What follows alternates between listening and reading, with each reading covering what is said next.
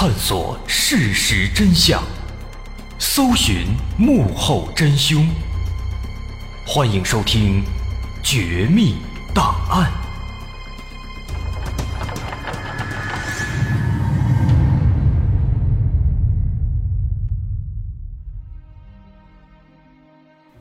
还原事实，探索真相。欢迎来到今天的《绝密档案》，我是大碗。我们应该都知道，有一种精神疾病叫做被害妄想症。这种疾病的患者会在没有依据的前提下，没有理由的会认为有人要对自己的人身安全造成伤害，造成威胁。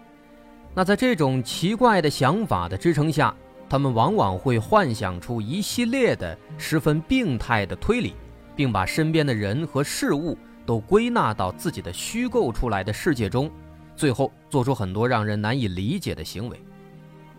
不过在大多数时候，这类病症都是有迹可循的，是可以及时的加以正确引导和治疗的。但是今天咱们要说的这件事儿啊，就完全不一样了。主人公叫做布莱尔·亚当斯，这个人呢，从他的各种行为来看，很像是这种被害妄想症。他一直认为有人要杀害自己，可是没有人相信他，大家都认为他在开玩笑，或认为他病了。那无奈之下，他独自逃出家门，一路跑了四千多公里，就是为了躲避这个所谓的追杀。但就在这个时候，即便他跑了四千多公里，他仍然不明不白地死在了外地。而在警方调查之后，却无论如何都没有找到这个杀害亚当斯的凶手。那么亚当斯他是怎么死的？在他的身上到底发生了什么呢？今天咱们就走进布莱尔·亚当斯的故事。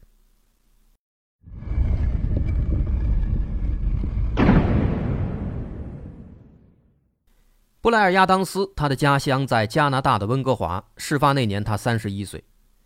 他本来是一个乐观开朗而且成功的男人，在一家大公司手下有一支小工程队，口碑不错，也赚了不少钱。但在一九九六年的某一天，他的身上却发生了翻天覆地的变化。首先发现不对劲的是亚当斯的母亲。从九六年六月开始啊，他发现儿子开始变得越来越抑郁，经常疑神疑鬼，而且食欲不振，随便吃两口就回房间了。他还在晚上经常失眠睡不着，一睡不着了就在房间里面来回踱步，就好像是有一些重要的事情让他无法入眠。母亲问他到底发生什么事了，但亚当斯闭口不谈。那他母亲也没办法，只能盼着他早点能把事情解决。可是事与愿违啊，接下来的几周，亚当斯怪异的行为开始不断的加剧。他开始在上班的时候无故早退，甚至接连好几天都不见人影，也不知道去哪儿了。同事和领导们也都是一头雾水。最严重的时候，他不光上班早退，回到家以后他也变得神经兮兮，甚至经常会时不时的对着门上的猫眼儿查看门外的情况，还整天把屋子里所有的窗帘都紧紧的拉上。最奇怪的事情发生在一九九六年七月五号，这一天他突然去银行把自己所有的积蓄全都取了出来，有六千多美金，又把锁在保险箱里的所有的珠宝首饰全都拿了出来。然后他告诉母亲说必须要离开家一段时间，如果有机会会再回来的。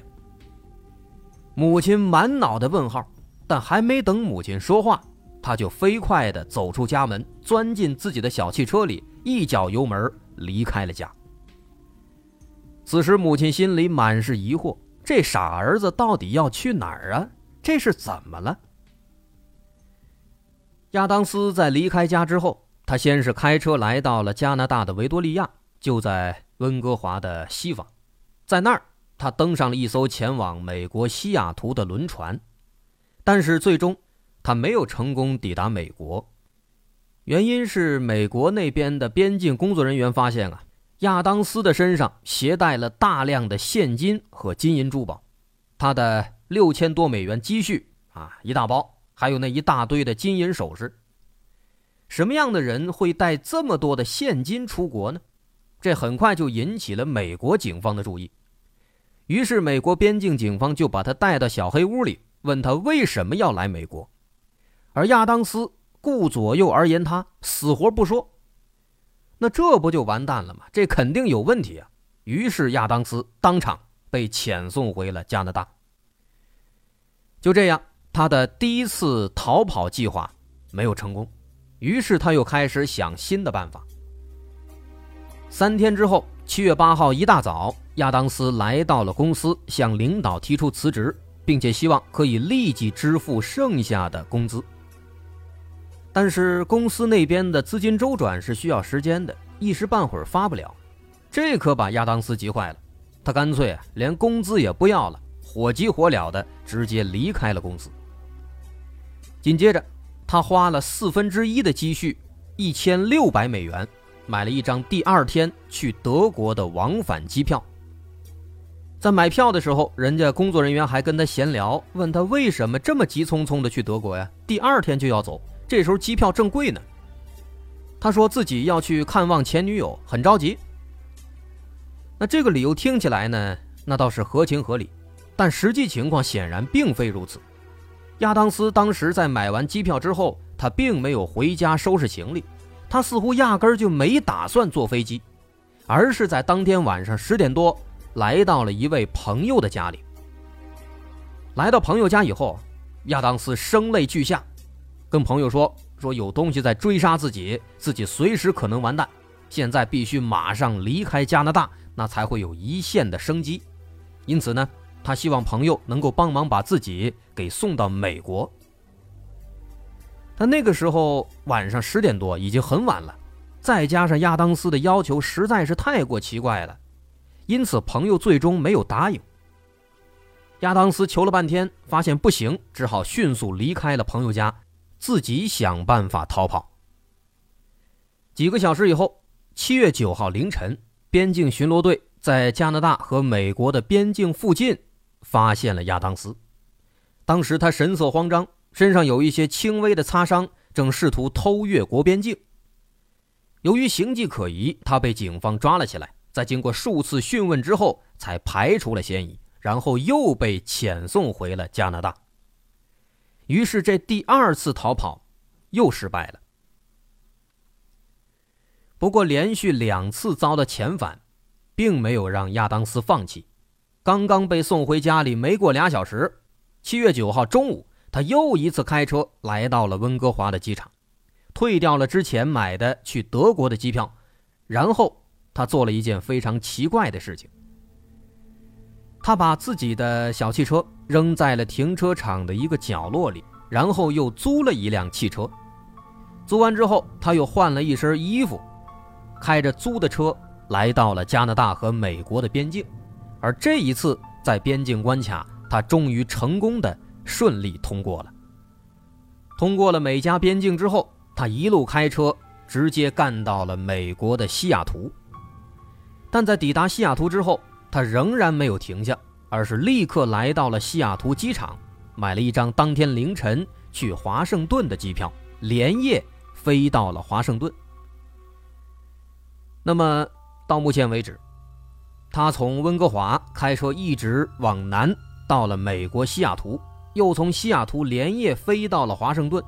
这总路程已经长达四千六百多公里，自西向东跨越了整个美国。假如真的有人要杀他，这么远的距离也实在是不太好追了。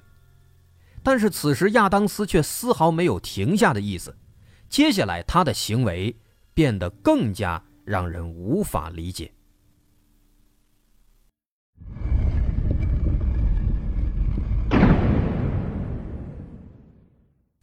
七月十号早上六点钟，亚当斯抵达了华盛顿。刚刚下飞机，他并没有去休息，而是又租了一辆新车，又换了一身衣服，一路向西南方向开了七个小时。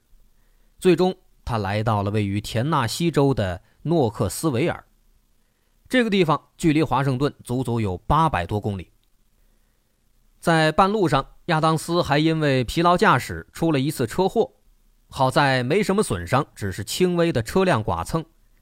那后来根据被剐蹭的车主回忆啊，说当时他看到亚当斯的神情非常焦躁，时不时的向周边查看，似乎有人在跟踪他。当时剐蹭之后，他慌慌张张的赔了一笔钱，然后马上就离开了。在这次车祸之后，他再次被人目击，是在当天下午五点半左右。那个时候他就已经抵达了诺克斯维尔。当时他在诺克斯维尔的一个加油站里加油，加完油之后呢，发现汽车出了故障，无法启动了。于是他就去了附近的维修站，让师傅来维修。但是维修的师傅检查一番之后啊，发现他这个车呢一点问题都没有，并且这个维修师傅当时还亲自上车尝试启动汽车，这才发现这汽车的钥匙啊根本就不对，亚当斯肯定是拿错钥匙了，所以才启动不了。于是他就告诉亚当斯说，应该你这钥匙是拿错了，你再仔细找一找，应该还有正确的钥匙。但没想到啊，亚当斯无论如何都不同意，他坚持说自己这钥匙没问题，还要求这维修的师傅仔细再检查一下，好好修一修，说自己有的是钱，没关系。那他的这种坚持让这维修师傅有点生气了，他心想，他既然能把这车开到这儿来，那说明他身上肯定是有正确的钥匙，但现在呢又不想找，这好像是故意在刁难自己呀、啊。可是亚当斯这态度啊又那么的坚决，好像真的是这车坏了。那无奈之下，维修师傅只能先把车放在店里慢慢检查，并且好心的把亚当斯送到了最近的一个酒店，让他在那儿先休息。但即便是去了酒店啊，他仍然不安生。根据酒店的监控录像，亚当斯在酒店的大厅里待了大半天，一会儿进来一会儿出去，一会儿出去一会儿进来，一直磨蹭到了晚上七点半才去前台开了一间房。但是开完房之后，他并没有去房间，反而是背起背包走出了酒店，再也没有回来。直到第二天早上七点，有路人在经过酒店停车场的时候发现了亚当斯的尸体。经警方勘查发现，亚当斯已经死了很长时间了，他的死状非常诡异，他下身赤裸，裤子鞋子袜子都被扔在一边，头枕在了自己的一只鞋上，他上身的衬衣被撕破，全身有多处淤青和擦伤，而且他的手上还捏着一缕长头发。后经法医进一步尸检，亚当斯死于因殴打导致的多处内脏器官破裂，死于凌晨一到三点。很明显，他生前是经历了激烈的搏斗，而这场搏斗导致了他的死亡。除此之外呢，还有一个细节让警方更加在意。通过尸检，法医发现亚当斯生前曾经有过性行为，但是没有提取到性行为对方的 D N A。 不过没关系，死者手中不是有一缕长头发吗？警方认为这缕头发有可能属于跟亚当斯发生关系的女性，于是就提取了头发上的 D N A， 拿到警方的数据库中做比对，但是没有找到相吻合的对象。这个情况让警方感到很难办。亚当斯深夜在室外和一个人发生了性行为，然后就被打死了，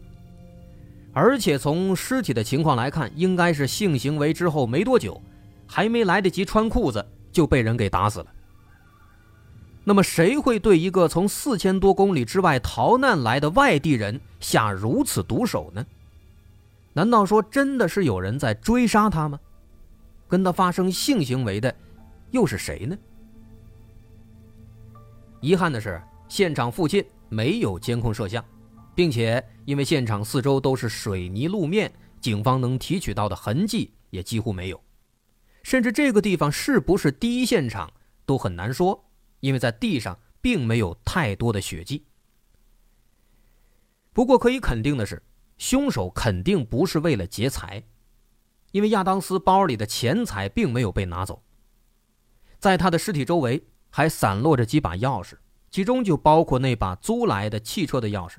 那辆车也仍然好好的停在维修厂，他所有的财物可以说都没有丢失，但也仅此而已。由于线索缺失，警方无法做出更多可靠的推理。不过因为附近正好有一个红灯区，警方也猜测会不会是亚当斯嫖娼之后没给钱，然后被打死了。但这个说法不可能成立啊，因为他包里有的是钱。而且就算他小气，就算他嫖完不给钱，那把他打死之后，完全可以把他包抢走，包里有大把的现金，但这个包现在还在这儿，所以这个说法说不通。那这件事直到六个月以后才出现了转机。当时有一个酒店的工作人员找到警方，说在案发前一天的晚上大概十点左右，曾经在附近的一个餐厅里看到亚当斯跟一个男子在那吃饭，那俩人似乎在讨论非常重要的事情，因为他们两个人的表情都非常紧张，非常凝重，还时不时的会左顾右盼。这条线索让警方非常兴奋，如果能找到这个一起吃饭的男子，说不定这个案子就查清了。于是在这位目击者和餐厅的服务员的帮助下，警方最终画出了那名男子的画像，并且向大众公布。但可惜的是，随着时间推移，这名男子的身份一直没有查清，这起案子也一直都没有新的进展。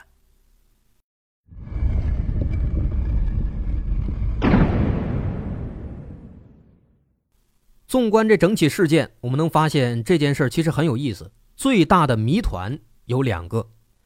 一个是亚当斯为什么要逃亡四五千公里，另一个是谁杀死了亚当斯。喜欢思考的朋友应该能发现，这件事最有意思的地方在于，亚当斯其实完全可以通过正常的合法的方式去到美国，但是他却屡次尝试用非法的方式出境，这种行为本身就不合理。我们为什么这么说？我们可以回想一下，亚当斯起初他是在出国失败以后，尝试通过偷越国边境的方式进入美国，但是没有成功。这个很好理解，正常人都应该通过正规的方式从边境口岸出国，但是他却非要私自在没有边境关卡的地方强行的偷越国边境。而后来他又的确是通过正常的方式从边境关卡开着车去美国的啊，从温哥华一路开到了美国西雅图。可以发现他完全可以用正常的方式出国，但他为什么之前要屡次尝试用非法的方式去美国呢？无非有两种可能，第一，他怕别人知道，第二，他脑子有病。这第二种可能其实就是被害妄想症。对于这个问题，起初警方也提出了这样的可能性，于是对亚当斯的人生经历、生活状态、遗传病史、亲朋好友做了一系列调查，但是没有发现可能会催生这种疾病的因素。也就是说呢，警方认为他可能没有被害妄想症，也许真的有人要追杀他，但是警方也没有什么证据，只是猜测。那么如果他不存在被害妄想症，那么其实就直接变成了第一种可能，他怕别人知道。那他为什么会怕别人知道呢？就像他那天晚上跟那个朋友说的，因为有人要杀他呀，所以没准还真的就是有人在追杀亚当斯。我们可以开一个脑洞，那既然说要逃亡，那么亚当斯其实可以去很多地方，可以去俄罗斯，可以去巴西，可以去墨西哥，任何地方都可以，但他却偏偏要来美国。我们可以发现，即便因为钱太多被撵回去，即便买了去德国的机票，即便偷越国边境被遣返，最终他还是要去美国。为什么呢？我们只能推测，美国对他来说很重要，说明他有必须要去美国的理由。而面对追杀他的凶手，什么理由足以支撑他必须去美国呢？有可能是因为美国这边有人可以保护他。那么这个人是谁？有可能就是当晚和亚当斯一起吃饭的男子。也正因此，亚当斯在来到美国西雅图之后没有停留，而是马上去华盛顿，又从华盛顿又租了车一路开到了诺克斯维尔，因为他要以最快的速度抵达最安全的地方。那么另一个问题，是谁要杀他呢？其实很难说，有人提出了一个更大的脑洞，认为有可能是黑帮，甚至是加拿大政府要杀他。为什么呢？他们给出的理由是，因为只有庞大的黑帮或是政府才有足够的资源，能无时无刻的追踪锁定亚当斯的位置。但坦白来讲，这个说法其实很难站住脚，因为理由实在是不够充分，就这一条难免有点显得单薄。那么这件事说到这儿其实就结束了，它没有具体结论。在网络上也传出过各种各样的离奇的版本，甚至有些版本当中说亚当斯死于内脏爆炸，说他遭到了女装大佬的强奸，说那长头发是假发。这个其实就有点离谱了，我们也不用多费口舌，如果下功夫多去研究，能发现这种说法都是不切实际的。其实对于这种无头案件，也许多分析多思考，去推测其中的可能性才是他们的乐趣所在，因为他们最大的魅力可能就是他们没有答案了。